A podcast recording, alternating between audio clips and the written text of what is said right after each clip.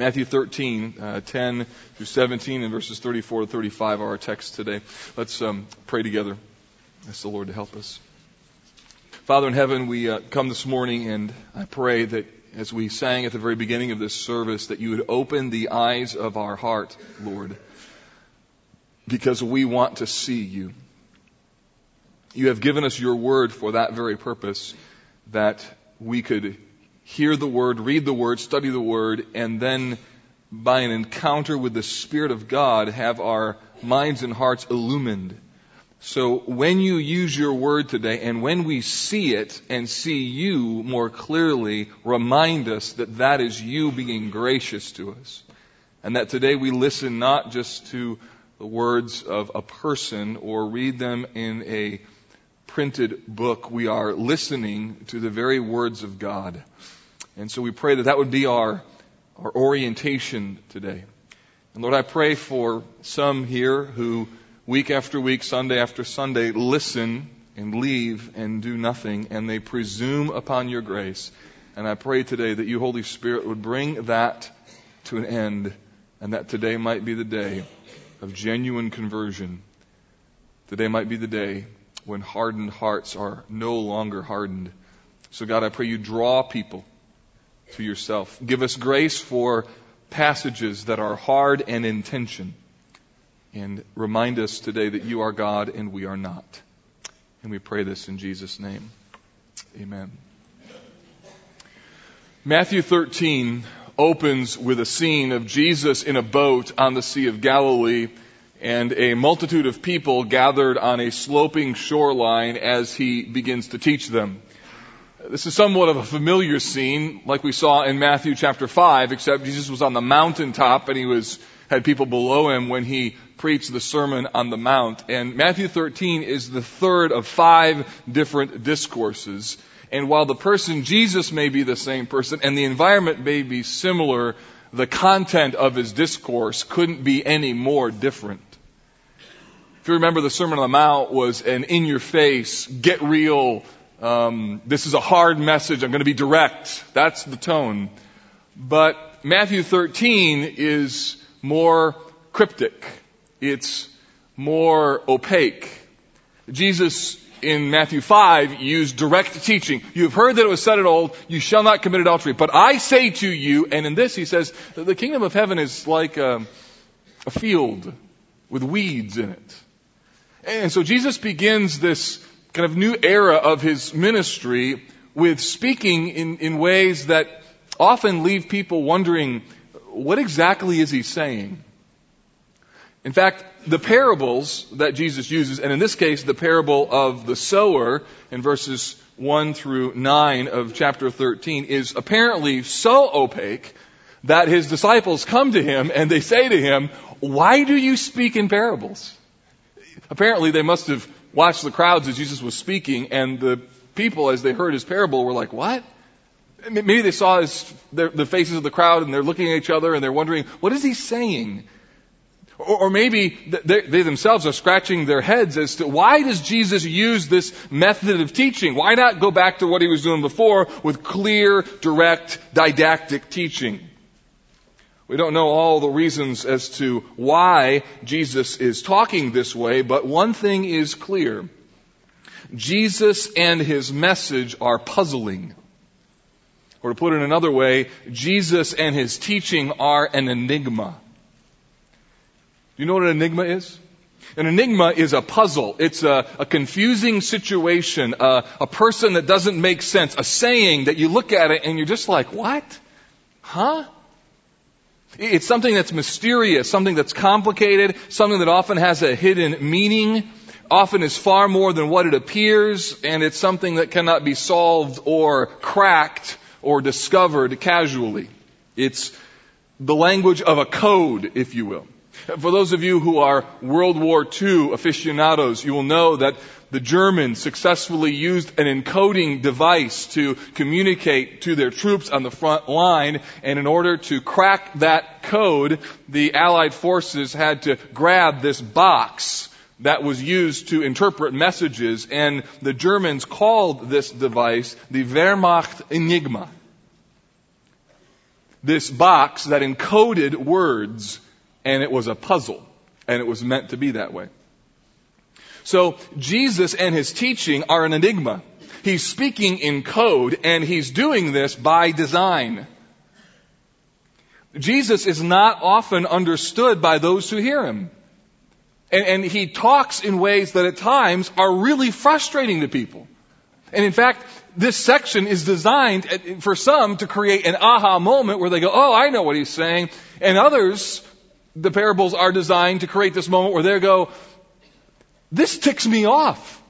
I think he's talking about me. Did you hear what he said? He's not talking about you. Yes, he's talking about me. In fact, the disciples said to Jesus one time after an encounter with the Pharisees, don't you know that you offended them? And Jesus said to his disciples about the Pharisees, who cares if I offended them? They're blind guides, blind leading the blind. Oh, to be able to say that about people, huh? But you can't because you're not Jesus, nor can I. But all of this is part of Jesus' plan in revealing himself. He uses parables by divine design. There's an intentionality here. And Matthew records this particular section of Scripture right where he does for some very important reasons. I want to remind you that the book of Matthew is not intended to be a biography of Jesus. Matthew has a point. This gospel, friends, is a theological work. It uses the life and works of Jesus, but make no mistake about it, Matthew has a point. And his point from the very beginning to the very end is this, that Jesus is the Messiah, and don't you dare miss him again.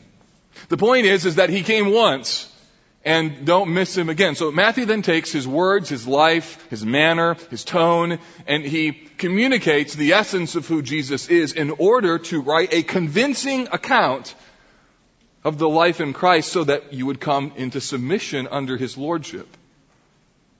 Now, this is our fifth section in the book of Matthew. This is the thirty-second message for those of you who are keeping count, uh, hopefully for good reason, not for bad. But there's uh, five sections that we've already looked at. Let me just kind of give you a thirty thousand foot overview. Chapters one to four was the section called He's the One, where Matthew announced and introduced Jesus as Messiah. This, He's the One, He's the Messiah. Some of you missed him. Then chapters five to seven is the Sermon on the Mount, where Jesus lays out his penetrating and demanding ethic. That series was called Get Real. And then in chapters eight to ten, we saw the first miracles of Jesus. We saw him heal people, and we saw this convincing portrayal of his authority as the Son of God, and that was the call to follow him. And then we've just finished chapters eleven to twelve, which were portraits of Jesus, where Jesus begins to paint a picture of who he is, but the problem is, is that people in the audience say to themselves, well, we know what the Messiah is like, and you're not him. And so each of them create their own portrait of what Jesus should be and what he's like. And Jesus is the only one who has the right or the authority to define the boundaries of what he should be like. And then when people reject him or call his works the works of the devil, he warns them that this is the unforgivable sin. Or when his family doesn't understand him and they walk away, or when people don't want to make a decision and out of their hearts comes all sorts of wicked things because of the overflow of what's going on in their soul. What we've seen in, in Matthew twelve is this growing opposition and this growing refusal to accept Christ for who he is. So now we move into chapter thirteen through seventeen, and this section of Scripture is filled with parables. The Gospel of Matthew, this section has more parables in it than any other section in the Gospel, and it's filled with confusing statements, interesting parables, increasing opposition, and at times just flat-out, outright rejection. And so what you're going to see here is that Jesus is truly an enigma. He's puzzling. At times he doesn't make sense. You kind of walk away from him going, why did you say that? In, in fact, if you walk away from this message completely today like, oh, I get all of this, then you've missed it. In fact, I would tell you the deeper you go into the gospel and the deeper you go into the understanding of who God is, the wider the forest becomes. And the more you walk away going, I thought I understood this, but I'm not sure I really do now. That Jesus grows in his mystery the more that you understand him. And that, my friends, is by divine design. God will be mastered by no one. There will always be mystery. There will always be awe. There will always be an enigma when it comes to Emmanuel. So we, we're going to skip over some verses, verses one to nine for this week. We'll come back to them next week. Before we get into three different weeks on the parables, I wanted to do a bit of an introduction into the parables so you understand how a parable functions, how to think about it, how to interpret it, and why Jesus would even talk this way before we jump in to try and understand them. So next week is a really important parable, the parable of the soils, about who really believes. So you don't want to miss this text next week, I promise you. But for this week, we need to examine the subject generally about parables and try and help you understand them. Why does Jesus talk this way, and how should we think about it? If parables are so important, what are they and how do we interpret them? Let me first give you a definition. So a parable would be this. A parable would be a method of teaching where someone places something alongside something else. So you've got a, a doctrine, an idea, a concept, and then you place something alongside of it, usually something common to natural life, for the purpose of comparison so that you can make a spiritual lesson clear. Well, let me say it a little more simply. You could think of a parable as a story or an illustration with a familiar or common element, something that people connect with. They understand it. They're like, oh, I know weeds. I know soil. I know mustard seed. I, I get that. And takes that and then connects it to a spiritual lesson in order to drive home a point. And Jesus always has a point that he wants to make with the parable. But he'll use different examples and even different forms of a parable. So sometimes there's an analogy, sometimes a simile, sometimes a metaphor, sometimes there's a story, a, a complicated uh, illustration, if you will. For example, um, sometimes he'll use a good story, like the Good Samaritan. Sometimes he'll use a example from nature, like weeds. Sometimes he'll use a simple comparison, like the kingdom of heaven is like a mustard seed. Sometimes he uses a complicated analogy like we'll look at last week with the parable of the four soils. So Jesus uses different types of parables, but his, his point is always to drive home a spiritual lesson. Now, that spiritual lesson always has two purposes. And so let me give you some additional things as to what parables do in terms of their function. Parables are a double-edged sword, and God has designed them to be that way. On the one hand, they are designed to reveal truth to believers. In other words, if you understand who Jesus is and you get the kingdom, if you understand the realm of his reign and you understand the ethic of his reign, then when you see a parable and you hear it, you go, oh, I know what he's talking about. He's talking about this. And for you, the parable ends up revealing truth. And yet, interestingly, parables don't just serve as this purpose alone. They're not just illustrations like you would think of a sermon illustration. They're, they actually have another side to them. It, it, at times, it almost seems as though this other side of the parable would contradict this revealing truth piece, because parables also have this purpose of hiding truth. So to those who understand the kingdom, to those who get the kingdom, a parable becomes a joyful expression of a truth realized. But for those who don't get the kingdom, to those who don't understand who Jesus is, and to those who have rejected him, to those who say, no, no, no, you're not the Messiah, parables tick people off.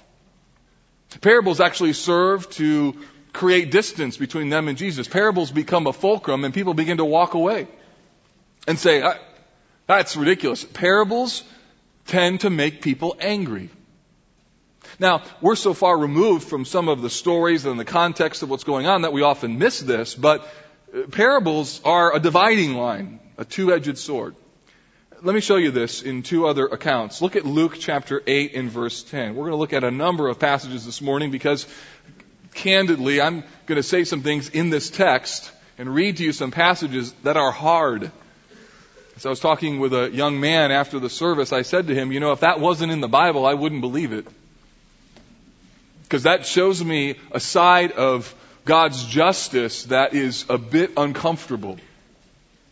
So when, let me say this, so when tension comes in your heart with what you're reading, before you either A, try and discount it, or B, try and figure it out, try this. Just let the truth be what it is for a moment. And just let it be, and don't touch it, and just be still, and know that He is God.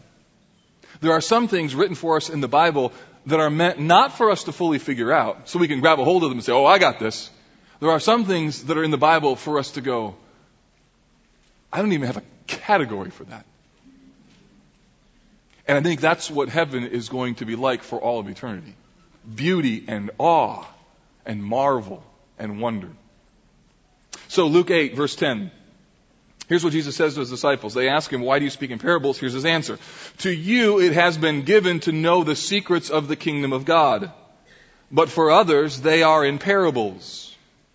Here's the purpose. So that seeing they may not see, and hearing they may not understand. All right, now look at Mark chapter four and verse eleven. This is the text in particular that that young man was asking me about this morning, and this is the one that I said, if this wasn't in the Bible, I, I wouldn't believe it, but it is. And there's moments, candidly, I wish texts like this weren't in the Bible. It'd make my job a lot easier. But yet, it would make God less majestic. So Mark four, verse eleven, here's what he says. Again, the disciples come to him, same story. Um, from Mark and Luke that we have in Matthew. Disciples come, why do you speak in parables? Jesus answers. Here's what he says. To you has been given the secret of the kingdom of God, but for those outside, everything is in parables. There's the double-edged sword. For you, it reveals the kingdom. It shows you the secrets. But for those outside, everything is in parables. Why? So that they may indeed see, but not perceive, and may indeed hear, but not understand. And here's the phrase that just is hard to hear. Lest they should turn and be forgiven. So, just let those be where they are for now. Clearly then, beloved, parables are a double-edged sword, and the purpose is radically different in how a person receives the parable and how they hear the lesson, and it all depends on what the person has done with Christ and his kingdom. In other words, parables are intended to be helpful to people who are Christ followers, and they are intended to be shocking and offensive for people who have not dealt with Christ. They're intended to be parables where you walk away going, he's talking about me. He, he said that story because he's reading my mail. He's talking about me. And the disciples would say, oh, don't you know the beauty of what he means?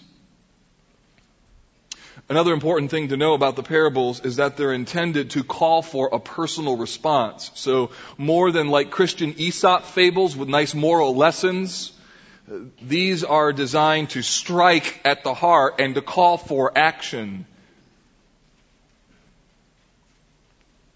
So Jesus is calling for people to do something based upon these parables. And in order to know what he's calling the people to do, you have to understand the context in which first he says the parable. So whenever you read the parable, be sure you look before and after. And you also need to know the dynamics of the symbolism that he uses. Because he uses these metaphors, he uses these illustrations, and it's designed to create an emotional response. And if you felt what they felt when he used particular analogies, then you would get the full meaning of what's going on here. Such that parables, finally here, are meant to be self-evident. They're meant to be emotional. It's meant that when you go through the parable, at the end, you either get it or you don't, and it should be obvious. It's it's like a joke. Someone tells you a joke.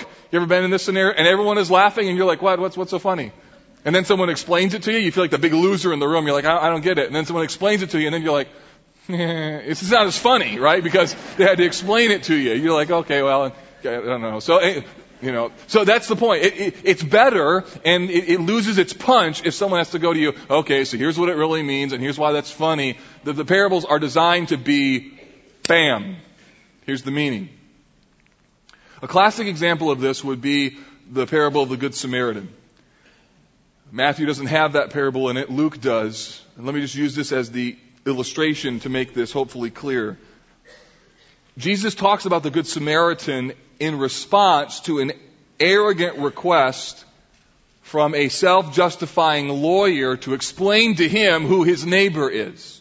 So after Jesus explains what it means to keep the law with loving your neighbor as yourself, the lawyer then asks an arrogant question, well, who's my neighbor? As if he's got Jesus trapped. Who's my neighbor?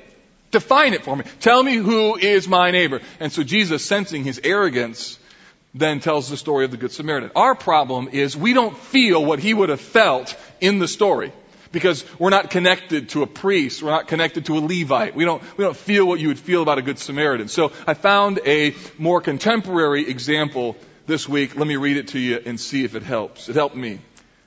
A family of disheveled, unkept individuals was stranded by the side of a major road on a Sunday morning. They were in obvious distress. The mother was sitting on a tattered suitcase, hair uncombed, clothes in disarray, with a glazed look to her eyes, holding a smelly, poorly clad, crying baby. The father was unshaved, dressed in coveralls. The look of dis- look of despair was all over his face as he tried to corral two other youngsters. Beside them was a run-down old car that had obviously just given up the ghost. Down the road came a car driven by a local bishop. He was on his way to church. And though the father of the family waved frantically, the bishop could not hold up his parishioners, so he acted as if he didn't see them. Soon came another car. Again, the father waved furiously, but the car was driven by the president of the local Kiwanis club, and he was late for a statewide meeting of Kiwanis presidents in a nearby city. He too acted as if he didn't see them. He kept his eyes straight on the road ahead of him. The next car that came was driven by an outspoken local atheist who had never been to church in his life. And when he saw the family's distress, he took them into his car, and after inquiring to their need, he took them to a local motel where he paid for a week's lodging while the father found work. He also paid for the father to rent a car so he could look for the work, and he gave the mother cash for food and new clothes. And if Jesus was saying this parable, he would then ask this question: who, class, proved to be the neighbor?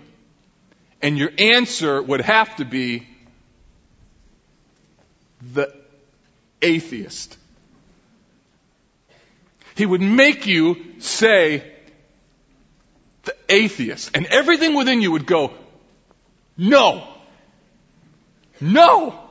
And then he would say, go and do likewise. Go and be like the atheist. Boy, that's a cold cock from a spiritual perspective. Go and be like the atheist. So you get the sense of why these parables were so controversial. As a follower of Jesus, you went, well, exactly, amen, let's go and be like the atheist.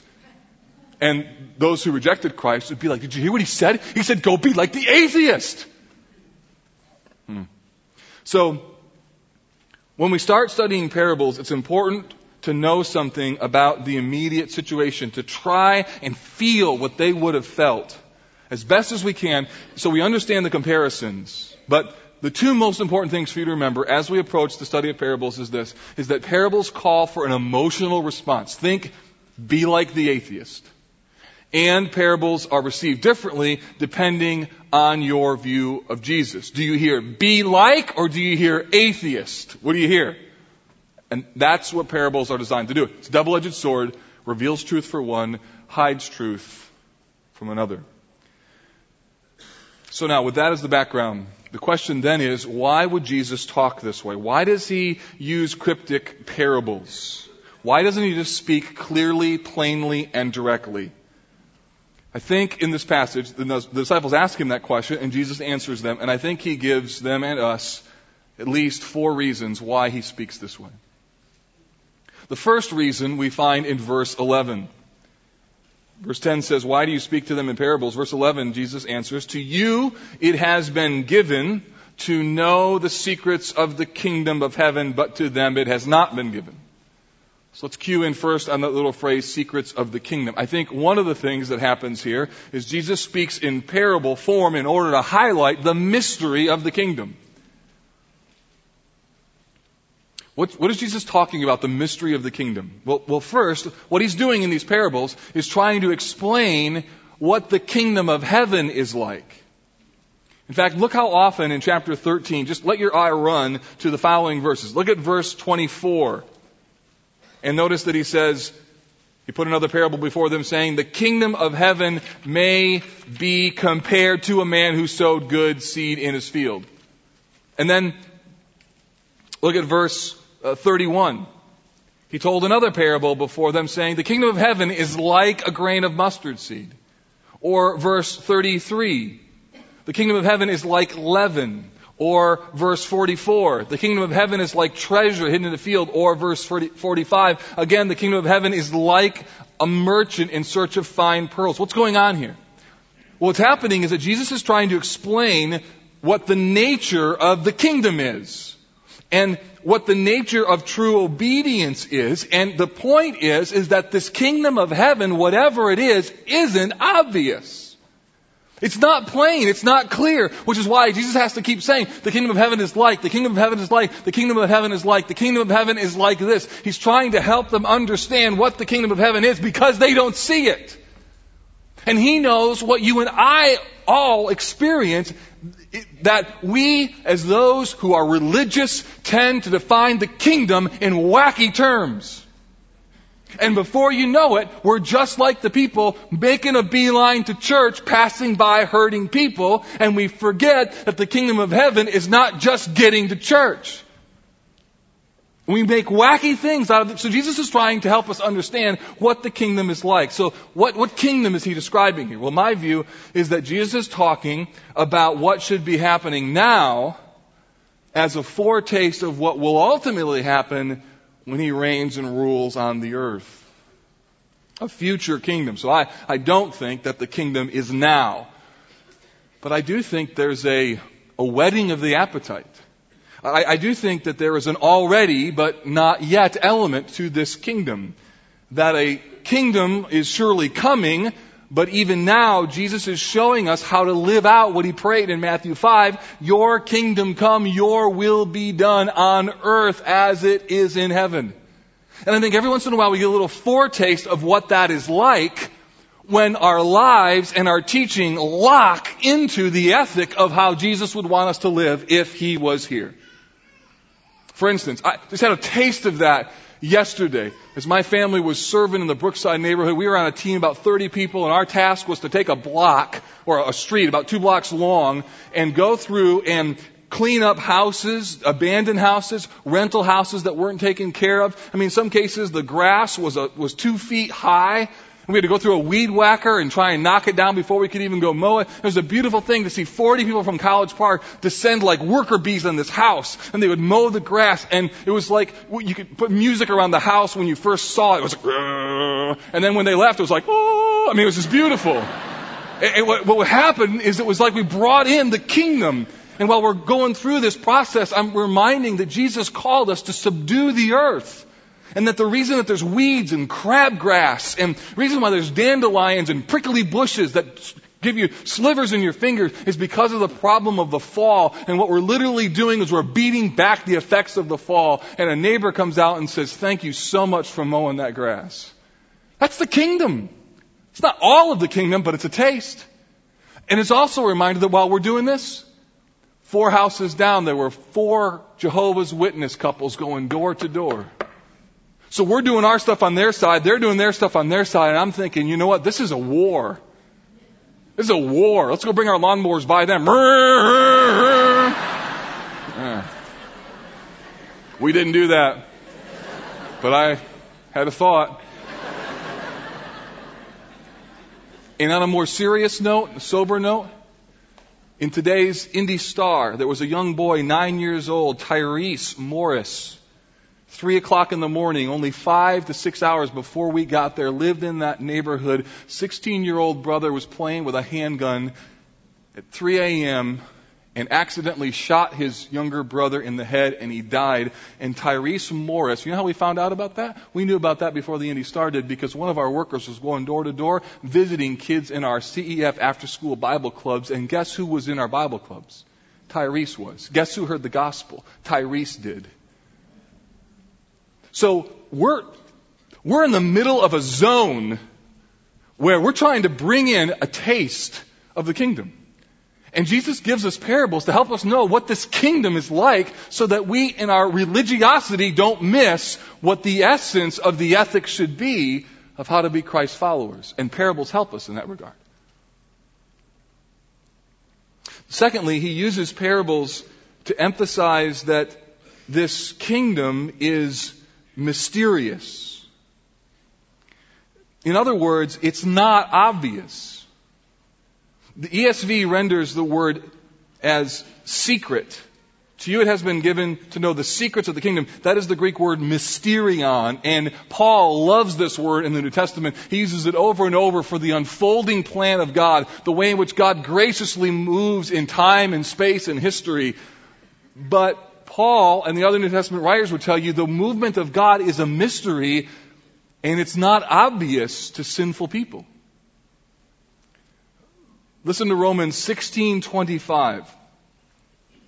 Now to him who is able to strengthen you according to my gospel and the preaching of Jesus Christ, according to the revelation of the mystery that was kept secret for long ages, but has now been disclosed and through the prophetic writings has been made known to all nations, according to the command of the eternal God to bring about the obedience of faith. In other words, what Paul is saying there is that there's a mystery of the manifold grace of God, and now God has disclosed it. He's made it evident. And how did that happen? It happened through the prophetic writings and God's purposes. So, what you need to understand is that this mystery belongs to God. And mark this down in your heads. The only reason that those secrets are known is because God has revealed them. You wouldn't know about sin. You wouldn't know about righteousness. You wouldn't know about heaven and hell if God didn't beautifully so reveal them to us in His Word. You wouldn't come to that realization. No one is figuring this stuff out. God is revealing secret things about the kingdom that no one would know unless God intervened. And so the kingdom is mysterious, and so parables fit this mysterious nature very well. Now there's a second reason. The second reason for parables is to exalt the sovereignty of God. This, I think, is probably the most important point of all four, and I think is at the heart of what Jesus is driving at, and also, frankly, creates some of the most significant tension for us. And I think, again, beloved, this is by design. He indicates that the only reasons why the disciples understand the parables is because they have been given that by God. Look again at verse eleven. To you it has been given to know the secrets of the kingdom, but to them it has not been given. So the difference between those who know and those who don't know is the difference between those who have been given something from God to understand the parable. So the point there is that the purpose of parables is to reveal again that the mystery of who Jesus is and what the kingdom is all about is not generally understood. It's not just something that everybody understands. Rather, the Bible tells us, and this is a really critical piece so that you understand other writings in the New Testament from a biblical framework, the natural and sinful orientation of the human heart is darkened, spiritually dead. And unless God intervenes, men and women in their natural, sinful state will miss the mystery of God unless He storms their heart and intervenes in their lives. So, it's not as though the human heart is a blank slate. It's not as though the human heart is neutral. It's not as though the human heart is simply passive or is simply there. No, the Bible tells us that the human heart is categorically set against God, darkened, and in rebellion against Him. So, it's that God has to intervene. Let me give you some other examples of this. Peter, in Matthew sixteen seventeen, Jesus says, "Who do men say that I am?" And Peter says, "You are the Christ, the Son of the living God." And Jesus then says this. This is Jesus' words to Peter. "Blessed are you, Simon Bar Jonah, for flesh and bu- blood has not revealed this to you, but my Father who is in heaven." So did Peter say it? Yes. Did he mean it? Yes. Did he believe it? Yes. Did he think it? Yes. But where did it come from? From Peter? No. From the Father. That the ultimate source The ultimate antecedent of anything that comes from a person is the goodness and grace of God. He's the ground of everything, and what that does is it eliminates all boasting at the cross. For you to say, I got myself here. Did you believe? Yes, you did. Did you repent? Yes, you did. Did you have faith? Yes, you did. But did you do that alone? No. It was God, by His Spirit, who made that even possible. Next text, First Corinthians two, seven. Paul says this. If you have a Bible, turn there quickly, because it's a really important verse. First Corinthians two, seven, or look at it, read it in the notes as I go over it. Paul's talking about the, the secret and the hidden, the wisdom of God. We're going to skip to verse ten after verse seven. He says this, we impart a secret and hidden wisdom of God, which God decreed before the ages for our glory. Verse ten, these things God has revealed to us through the Spirit. For the Spirit searches everything, even the depths of God. For who knows a person's thought except the spirit of that person which is in him? So also no one comprehends the thoughts of God except the Spirit of God. Now we have not received the spirit of the world, but the Spirit who is from God, that we might understand the things freely given us by God. Notice the role of the Spirit here. Now verse thirteen, and we impart this in words not taught by human wisdom, but taught by the Spirit, interpreting spiritual things to those who are spiritual. Verse fourteen is a killer verse. The natural person does not accept the things of the Spirit of God, for they are folly to him, and he is not able to understand them. Why? Because they are spiritually discerned. Unless God gifts the disciples to understand the parables, vis-a-vis understand who Christ is, they will never understand it. Now, I know that that creates a gazillion category problems and questions and tensions. I'm just saying, let that just rest. Don't resolve. Don't try and figure out. Just simply acknowledge that this is what the texts say, and there's a reason for it. Jesus is making the point that the disciples should never take pride in themselves that they can understand any of these parables. They should never look back and say, well, we get it because we're so awesome. They're clearly going to prove they're all losers, right? But they've got one thing. They've been with Jesus. Aren't you grateful that the church is made up of losers who know that they've been with Jesus? I am. They should understand that it's only by the mercy of God that they understand anything. Or this is what Jesus said to Nicodemus. He said, unless one is born again, he cannot see the kingdom.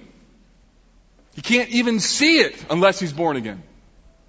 Or Matthew eleven twenty-seven, Jesus says this about the disciples. All things have been handed over to me by my Father, and no one knows the Son except the Father, and no one knows the Father except the Son, and anyone to whom the Son chooses to reveal him.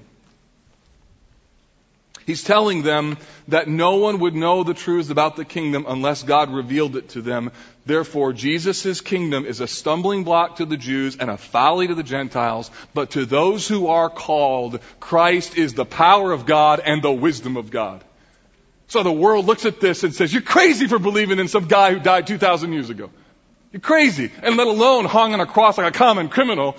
And for those who know Christ, we see that and say, that's our hope. So Jesus is showing them while that while they certainly believed and while they certainly understood with their minds, they did not do this on their own, that God was behind it. And therefore Jesus is saying here that he speaks in parables in order to highlight once again that God has sovereign purposes that he wants for us to see. Third, parables are also here to expose the hardness of heart.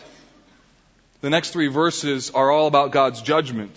And what Jesus says here is that parables or cryptic statements are a form of God's judgment, as God just simply allows the human heart to remain darkened and to follow its self-deceived course. And by the way, if God allows the human heart to remain dark and allows it to go down its self-deceived course, that is simply justice for sin. Sometimes we have an un biblical or a wacky view of what just or fair is, because we don't understand the depths of what sin is. Verse thirteen makes this connection. Jesus says this, "This is why I speak to them in parables, because seeing they do not see, hearing they do not under- hear, and nor do they understand." So what he's saying is the lack of par- of understanding about the parables is connected to a bigger problem of not understanding who Jesus is. In other words, if you miss Jesus, you miss God. So if you're here today and you're trying to figure out the claims of Christianity and you want to understand the Bible, you're like, I read it, but I don't get it. As an old preacher used to say, it's because you're reading someone else's mail. Right? You need to come to faith in Christ because you can't understand God or anything in the Bible unless you first go through the authority and the lordship of Christ and realize that you're a sinner and you need a Savior. Then Jesus quotes Isaiah six. An unbelievable passage where Isaiah, in the year that King Uzziah dies, he sees the Lord lifted up, got the seraphim who are calling out, "Holy, holy, holy." And then Isaiah sees that, says, "Woe is me, I'm undone. I'm an unclean man. I live in the midst of unclean people. My eyes have seen the King, the Lord of hosts." God takes a coal from a seraph, burns his lips, cleanses him, and then sends him out to preach. And then in effect says, "Go, and this is what's going to happen to you. No one's going to listen. No one's going to understand." And what happens here is that God judges the nation by no longer opening their hearts to hear. He judges the nation by no longer opening their hearts to hear. So once again, I think what's happening here is that God wants us to tremble at the reality and the problem of our own depravity. Listen to me, we've heard this before. We talked about this when we, when we mentioned the unforgivable sin, but it's important to remember that the effects of sin on creation are immense and total. The Bible says, Romans three, ten, and eleven, "None is righteous, no, not one. No one understands, no one seeks God." Without God's intervention, nobody would ever understand. No one would ever come to Him. And God, is, if God never intervened for anyone, sin would justly be punished. So what happens here is that you begin to appreciate the divine sovereignty and human responsibility paradox when you understand the full nature of the scope of sin. And then I think well, also what he wants us to realize is to tremble over not responding to truth that's right in front of us that we see and understand, and realize that that is a gift that God gives, and He's not obligated to give it in that way forever. We must remember that conviction of sin and spiritual understanding is not a human birthright. And there are some people who treat conviction and understanding as if it's a part of the Bill of Rights. I can come and listen, hear a truth, and not respond. That's okay, I'll just come next week and then I'll respond. And that is a dangerous thing to presume on the gift of God's conviction. That also means that every time you feel convicted and you feel the weight of your sin and you know how you need to repent and you see clearly from the Scriptures that you rejoice that God by His Spirit is doing that inside of your soul. The final reason is that we are to marvel at the beauty of God's grace. You see, this passage, I know, creates tension. It, it creates unanswered questions. It creates some internal problems. You should walk away from this passage going, "Wow," or "What?" or "Holy God." We end where Matthew ends us. We marvel at the beauty of God's grace. Verse sixteen, he says, "Blessed are your eyes, for they see." He says, "Blessed are you because your eyes see." So take all the category questions, all the unanswered problems, all the paradoxical things that you're thinking in your mind, put that aside for a moment, and Jesus says, "Blessed are your eyes because they see." Blessed are your eyes because they see. That's God.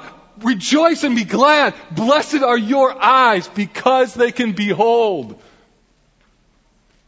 And then he says, "Don't you know that there were others who wanted to be able to see this day?" Talking about the urgency of the moment. He says, "Many prophets and righteous people longed to see what you see, but they never saw it."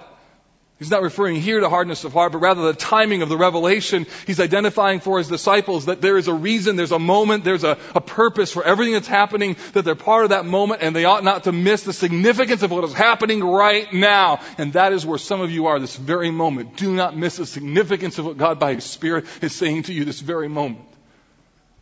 Do not harden your heart as in the day of rebellion. Don't resist His will. Don't simply say, "I can just simply take care of this whenever." You presume on the goodness and grace of God.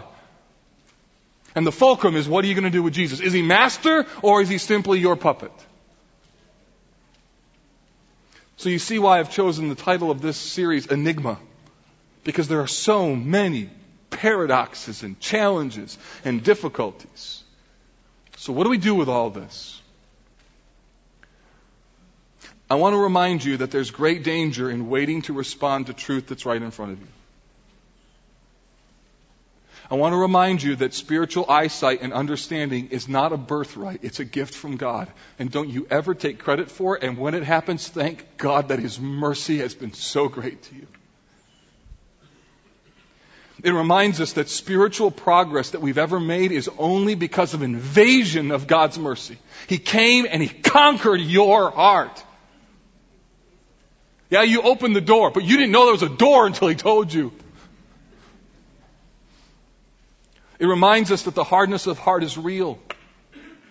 It reminds us that the Bible is the disclosure of God to man, but that there will always be mystery. So if you think Christianity is about figuring everything out, you're wrong. It means that you walk away going, wow. And finally, it means accepting Christ as Lord and Savior is the first and most important step, because that's the key to understanding anything that isn't in is that is in His Word. Or let me put it this way. Jesus is the key that unlocks the mystery of God, and you won't know God until you come through Christ. And that's why He talks this way.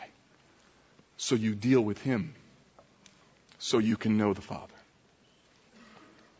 So Father, we pray that You would help us to understand this complicated and at times troubling passage that creates tension and categories that at times don't seem to jive and fit and mix together well. And